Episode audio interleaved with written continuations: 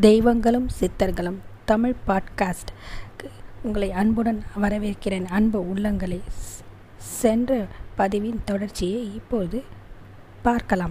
சிவ சமயங்கள் சமயத்தவர்கள் திருப்பதிகங்களை ஓதிக்கொண்டும் அன்பர்கள் அரகரா அரகரா என்று பேரொலி எழுப்பிக் கொண்டும் வந்தார்கள். பல நாடுகளிலிருந்தும் கற்றாரும் மற்றாரும் மந்திரிகளும் தந்திரிகளும் மா வேந்தர்களும் பாவேந்தர்களும் திரண்டு வந்து சிதம்பரம் நகரில் குழுமினார்கள். தில்லை திருக்கூத்தர் திருமுன்னர் திருத்தொண்டர் புராண பிரசங்கங்களை ஏற்பாடுகளை எல்லாம் சோழ மன்னன் செய்தான். வேதியர்கள் யாகசாலைகளில் வேள்வி புகையை வளர்த்தார்கள். மாதர் புகைக்கும் அகிர்புகை எங்கும் சூழ்ந்து மனம் பரப்பியது. வீதிகள் சுத்தம் செய்யப்பட்டு வீடுகள் தோறும் வாசல்கள் தோறும் கோமைய நீரால் மெழுகப்பட்டு முன்னிரையில் கோலமிடப்பட்டு ஆங்காங்கே வீதிகளில் தோரணங்கள் தொங்கவிடப்பட்டன. ஆடக நாடக சாலைகளிலும் முத்தனி எத்தானி மண்டபங்களும் நடன மாதர்களின் ஆடல் அரங்குகளும் மாட வீதிகள் மாளிகை சூலிகை எங்கும் மாலைகளும் பொன்னரி மாலைகளும் தொங்கவிடப்பட்டு நகர் முழுவதுமே அலங்கரிக்கப்பட்டது. தமிழில் வல்லவர்கள் சிவகாமம் படித்தவர்கள் ஞான நூல் பல கற்றவர்கள் குரு நெறிக்குரியவர்கள் இலக்கண இலக்கியங்களில் ஈடுபாடு உள்ளவர்கள் காவியங்களையும் கதைகளையும் பேச வல்லவர்கள் அனைவரும் தில்லை மன்றத்தில் ஏராளமாக குடுமினார்கள் தில்லைக்கூத்தர் நடம் புரியும் திருச்சிற்றம்பலத்தில் முன்றிலை மறையவர்கள் கோமயத்தால் மெழுகி வெண் சோதையலால் ஆறுகால பீடம் ஒன்றை அமைத்து அதன் மீது பசும்பட்டு விரித்து அதன் மீது வெள்ளை மடுத்துண்டு விரித்து மலர்களை தூவி தூபம் கொடுத்து அதன் மீது சேக்கிழார் இயற்றிய திருத்தொண்டர் புராணத்தை வைத்தார்கள். சேக்கிழார் பெருமானை அனபாய சோழனும் மற்றவர்களும் வணங்கி திருத்தொண்டர் புராணத்தை நீரே வாசித்து பொருள் விரிக்க வேண்டும் என்று வேண்டிக் கொண்டார்கள். அனபாய சோழன் முன்னிலையிலும் தில்லை திருக்கூத்தர் திருமுன்பும் ஏராளமான மக்கள் மகிழ சேக்கிழார் தம்முடைய புராண காவியத்திலிருந்து அறுபத்தி மூவர் கதைகளையும் தொகையடையார் கதைகளையும் இடையிடையே தேவார பதிங்கங்களையும் தமிழ் நூல்களின் நல் உரைகளையும் சொல்லி பொருள் விரித்து கூறினார். சிவபெருமானுக்கு உகந்த திருநாளும் ஞானசம்பந்தர் அவதரித்த திருநாளும் அவர் உமையம்பிகிடும் ஞானப்பால் உண்ட திருநாளும் திருவாதிரை நானாகையால் சித்திரை மாதத்தின் திருவாதிரை தினத்தன்று சேக்கிழார் தம் புராணத்தை அரங்கேற்றத் தொடங்கினார். தம்முடைய கதை பிரசங்கத்தை மறு ஆண்டு அதே சித்திரை திருவாதிரை தினத்தன்று முடிப்பதாகவும் சேக்கிழார் கூறினார். அன்று முதல் நாள்தோறும் புராண பிரசங்கம் நடைபெற்று கதைகள் கேட்பதற்கு நாளுக்கு நாள் கூட்டம் பெருகியது. கதை பிரசங்கம் நடைபெறும் ஒவ்வொரு நாளும் சோழ மன்னரின் ஏவற்படி திருமடங்களில் அன்பர்களின் கூட்டத்திற்கு அறுசுவை உணவுகள் கறி வகைகளோடும் பால் தேன் தாம்பூலம் முதலியவற்றோடும் வழங்கப்பட்டு பெரும் விருந்துகள் நடைபெற்றன. தில்லை நகர் முழுவதும் பூலோக சிவலோகம் போல் திகழ்ந்தது. திருமுறை சேர்ப்போர் எழுதுவோர் இருந்து வாசிப்போர் கேட்போர் யாவரும் சிரமைந்து சிறப்பாக நடக்கும் சேக்கிழாரின் கதை சொற்பொழிவுகளை கேட்டு குதூகுலமடைந்தார்கள். கதைகளை கேட்கும்போது சிலர் மகிழ்ந்து சிரிப்பார்கள் சிலர் உள்ளமுருகி அழுவார்கள். சேக்கிழார் செய்த அரும்பெரும் தவத்தை நினைத்து சிலர் புகழ்வார்கள். இனி சோழ மன்னனுக்கு வேறு மதத்தினர் கதைகளும் பிடிக்குமோ என்பார்கள். இவ்வாறு சேக்கிழார் கூறும் சிவனடியார்களின் கதையை சோழ மன்னனும் கேட்டு மகிழ்ந்து வந்தான். முதல் ஆண்டு சித்திரை திருவாதிரையில் ஆரம்பித்த கதை மறு ஆண்டு சித்திரை திங்கள் திருவாதிரை நாளன்று முற்று பெற்றது ஊரெங்கும் ஹரஹரா ஹரஹரா என்ற முழக்கம் கடல் ஒலி போல் முழங்கியது. சேக்கிழார் அரங்கேற்றிய பெரிய புராண நூலை மறையவர்கள் சிவமூல மந்திரங்களால் அர்ச்சனை செய்து கும்பிட்டு தூப தீபம் காட்டி ஆலத்தி எடுத்து மலர்கள் தூவி போற்றி அந்நூலை ஐந்தாவது வேண்டும் என்று கூறி பெருமைப்படுத்தினார்கள். அனபாய சோழன் அந்நூலை பசும்பட்டினால் போர்த்தி பொன் தட்டில் வைத்தான். பிறகு அதை அவன் தன் பட்டத்து யானை மீது ஏற்றினான். சேக்கிழார் பெருமானையும் அந்த யானை மீது ஏற அமரச் செய்து தானும் அவருக்கு பின்னால் ஏறி உட்கார்ந்து சேக்கிழாருக்கு தன் இரு கைகளாலும் வெஞ்சாமரம் வீசி வீதி நெடுகிலும் ஊர்வலம் வர செய்தான். இது ஒன்றோ நான் செய்த தவப்பயன் என்று பெருமைப்பட்டான். எல்லோரும் அந்த ஊர்வலத்தில் உற்சாகத்தோடு கலந்து கொண்டார்கள். வீதியின் இருமருங்கிலும் வாழைகள் கமுகள் நாட்டு பூ மாலைகளும் பொன்னாரி மாலைகளும் தோரணங்களும் தொங்கவிடப்பட்டிருந்தார்கள். வீடுகள் தோறும் தூப தீபங்கள் ஏற்றி சுடர் விளக்கும் மணி விளக்குகளும் ஏற்றி ஆரத்திகள் எடுத்து வேத ஒலிகளையும் எழுக்கி இன்னிசை பதிகங்களும் பாடி சேக்கிழாரின் திருத்தொண்டர் புராண ஊர்வலத்தை பலராகவும் வாழ்த்தி வரவேற்றார்கள். யானை பவனி வந்த பிறகு திருச்சிற்றம்பலத்தின் முன்பு நின்றது. யானை மீதிருந்த திருத்தொண்டர் புராணத்தை எடுத்து சென்று நடராஜ பெருமானின் சன்னதி முன்பு வைக்கப்பட்டது. சேக்கிழாருக்கு தொண்டர் சீரர் பரவுவார் என்ற திருநாமமும் ஞான முடியும் சூட்டி சோழ மன்னன் வணங்கினான். மற்றவர்களும் வணங்கி மகிழ்ந்தனர். இவ்வாறு அரங்கிய பெரிய புராணம் சைவ திருமுறை பன்னிரண்டனுள் பன்னிரெண்டாம் திருமுறையாக விளங்கும் பெருமையும் பெற்றது. அனபாய சோழ மன்னன் அங்கிருந்தவர்களை நோக்கி தொண்டர் சீர் பு புறவராரின் தம்பியான பாலரா பாலராயவாயர் எங்கே இருக்கிறார் என்று வினவினான். அவர் குன்றத்தூரில் திருநாகேஸ்வர பெருமானுக்கு துருக்குளம் அமைத்து திருத்தொண்டு செய்து கொண்டிருக்கிறார் என்று சிலர் கூறினார்கள். உடனே சேக்கிழாரின் தம்பியான பாலவாரையாரரை மன்னன் மரவழைத்து அவருக்கு தொண்டைமான் என்ற பெயரை சூட்டி தம் அமைச்சராக்கி கொண்டான். சேக்கிழார் தில்லையிலே தங்கியிருந்து நாள்தோறும் கூத்தர் பிரானை வணங்கி வழிபட்டு சிவபெருமானின் திருவடி நிழலை அடைந்தார். அவர் கூறிய கதைகளை கேட்ட அனபாய சோழ மன்னன் பேரின்பம் தரும் சிவா சிவாகம முறைப்படி ஒழுக்கமுடையவனாக வாழ்ந்து அரசாட்சி புரிந்தான்.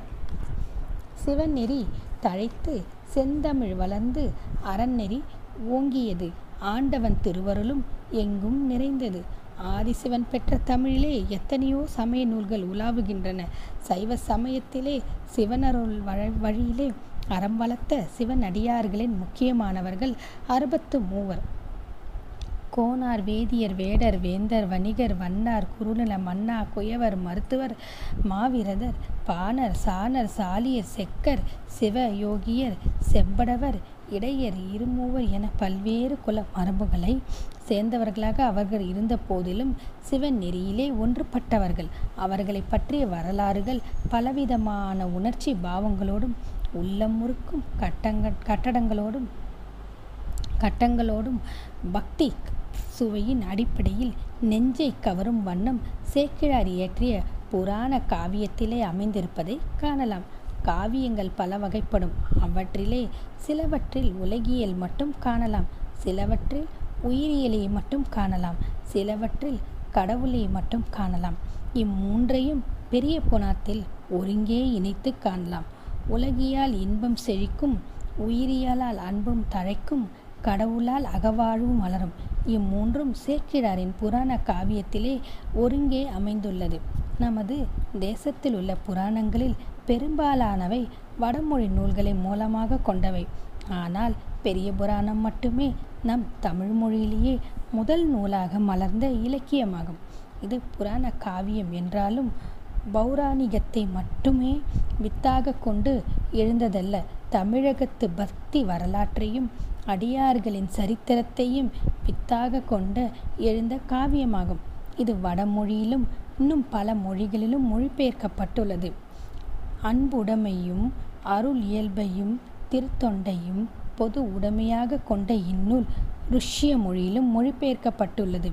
கம்யூனிஸ்ட் ருஷ்யாவிலும் பல்லாயிரக்கணக்கானவர்களால் படித்து பாராட்டப்பட்டது இதில் ஆண்டவனிடம் ஆன்மீக பக்தி முதல் ஆண் பெண் காதல் வரை துறவரம் முதல் இல்லறம் வரை அருள் நெறி முதல் அரசியல் வரை விவசாயம் முதல் வீரத் தொழில் வரை தியாகம் முதல் சூதாட்டம் வரை மென்மை முதல் வன்மை வரை இயற்கை முதல் கற்பனை வரை சரித்திரம் முதல் புராணம் வரை சமதர்மம் முதல் சாதித்யாச்சாரம் வரை பழமை பண்பாடு முதல் புதுமை புரட்சி வரை பலவிதமான பொருட்சிறப்புகளும் நிறைந்துள்ளது.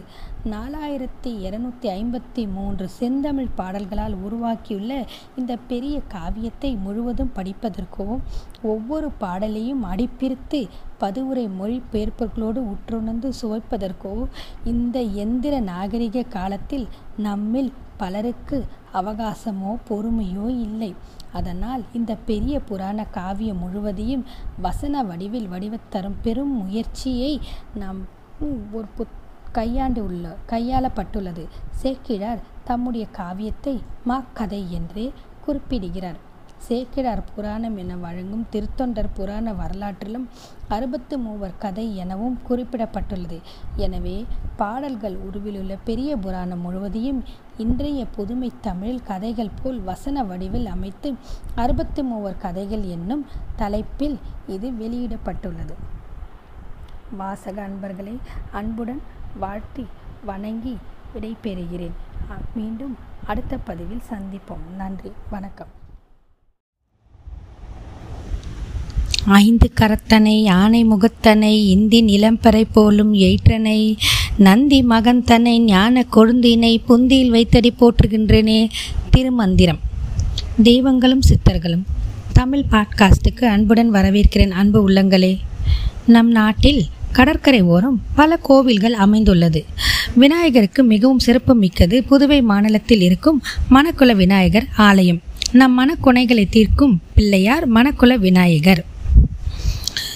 கிபி ஆயிரத்தி அறுநூற்றி அறுபதாம் ஆண்டு வங்கக்கடல் ஓரத்தில் இவ்வாலயம் கட்டப்பட்டது. அன்று முதல் இன்று வரை நம் மனக்குறைகளை தீர்த்து வைக்கிறார் இவர்.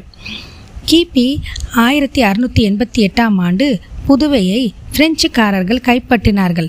அப்பொழுது பிரெஞ்சு கோட்டையின் பின்புறம் இருந்த இக்கோவிலை அகற்ற பல முயற்சிகள் மேற்கொள்ளப்பட்டாலும் பல நெருக்கடிகள் ஏற்பட்டாலும் பிள்ளையாரை ஒன்றும் செய்ய முடியவில்லை. அதற்கு ஒரு சிறு உதாரணம். பிள்ளையாரை எடுத்து கடல் வீசியதும் பின்பு அவர் மீண்டும் கரை வந்து சேர்ந்ததாகவும் கூறுவார்கள். எனவே இவரை வெள்ளைக்கால பிள்ளையார் என்று சிலர் அன்பாக அழைப்பதும் உண்டு. புதுவையில் இருந்து வெளியூர் செல்லும் அன்பர்கள் இவரை வணங்கிவிட்டு செல்வது வழக்கம். சிவாலயங்களில் சிவன் நடராஜ கோலத்தில் இருப்பது போல் இங்கு பிள்ளையாரின் நர்த்தன விநாயகர் கா கோலத்தை நாம் தரிசிக்கலாம். இக்கோவிலின் மற்றும் ஒரு சிறப்பு இங்கு தங்க கோபுரம் மேயப்பட்டுள்ளது. கோபுர தரிசனம் கோடி புண்ணியம் போல தங்க கோபுர தரிசனத்தை கண்டு மகிழ்வோம். மேலும் இங்கு தங்கரத சேவையும் உள்ளது. உற்சவருக்கு சிறப்பு அபிஷேகம் ஆராதனை அலங்காரம் செய்து ரதம் வலம் வருவது ரம்யமான காட்சி. இக்கோவிலுக்கு பல மகான்கள் தலைவர்கள் வந்து வணங்கி சென்றுள்ளார்கள். குறிப்பாக அன்னை மீரா அரவிந்தர் இவரின் தீவிர பக்தர்கள். தேசிய கவி சுப்பிரமணிய பாரதி புதுவையில் இருக்கும்போது இவரை தரிசிப்பது வழக்கமாக கொண்டிருந்தார். மேலும் இவரை பற்றி பாடலும் பாடியுள்ளார். இங்கு பல விதமான மூர்த்தங்களை பார்க்க முடியும்.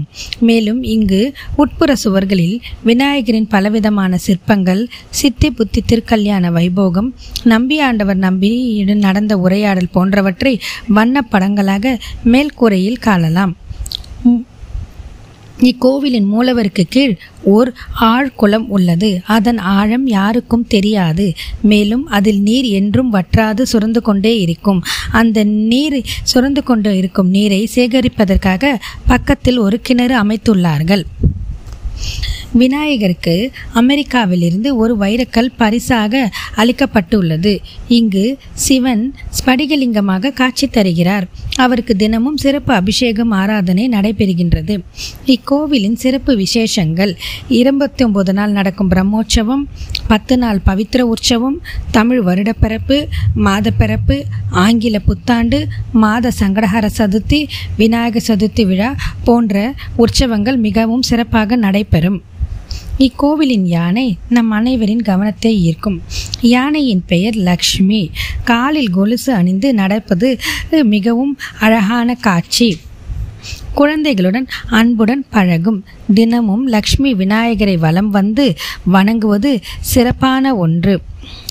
சம சமீபத்தில் உடல் நலக்குறைவால் வனத்துக்கு அனுப்பி வைக்கப்பட்ட லக்ஷ்மி மீண்டும் கோவிலுக்கு அழைத்து வரப்பட்டது.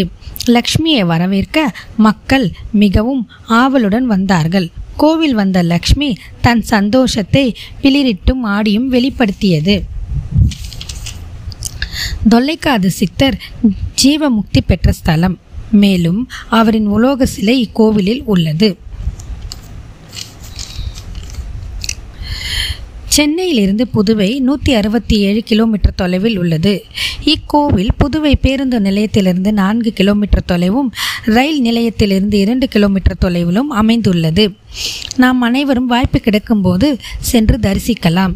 எனினும் இப்பொழுது இருக்கும் இக்கட்டான சூழ்நிலையில் நம் மனக்கண்ணில் மணக்குல விநாயகரை மனதார நம் துன்பங்கள் துயரங்கள் வைரஸ் கிருமி நீங்க பிரார்த்தனை செய்வோம். நன்றி வணக்கம்.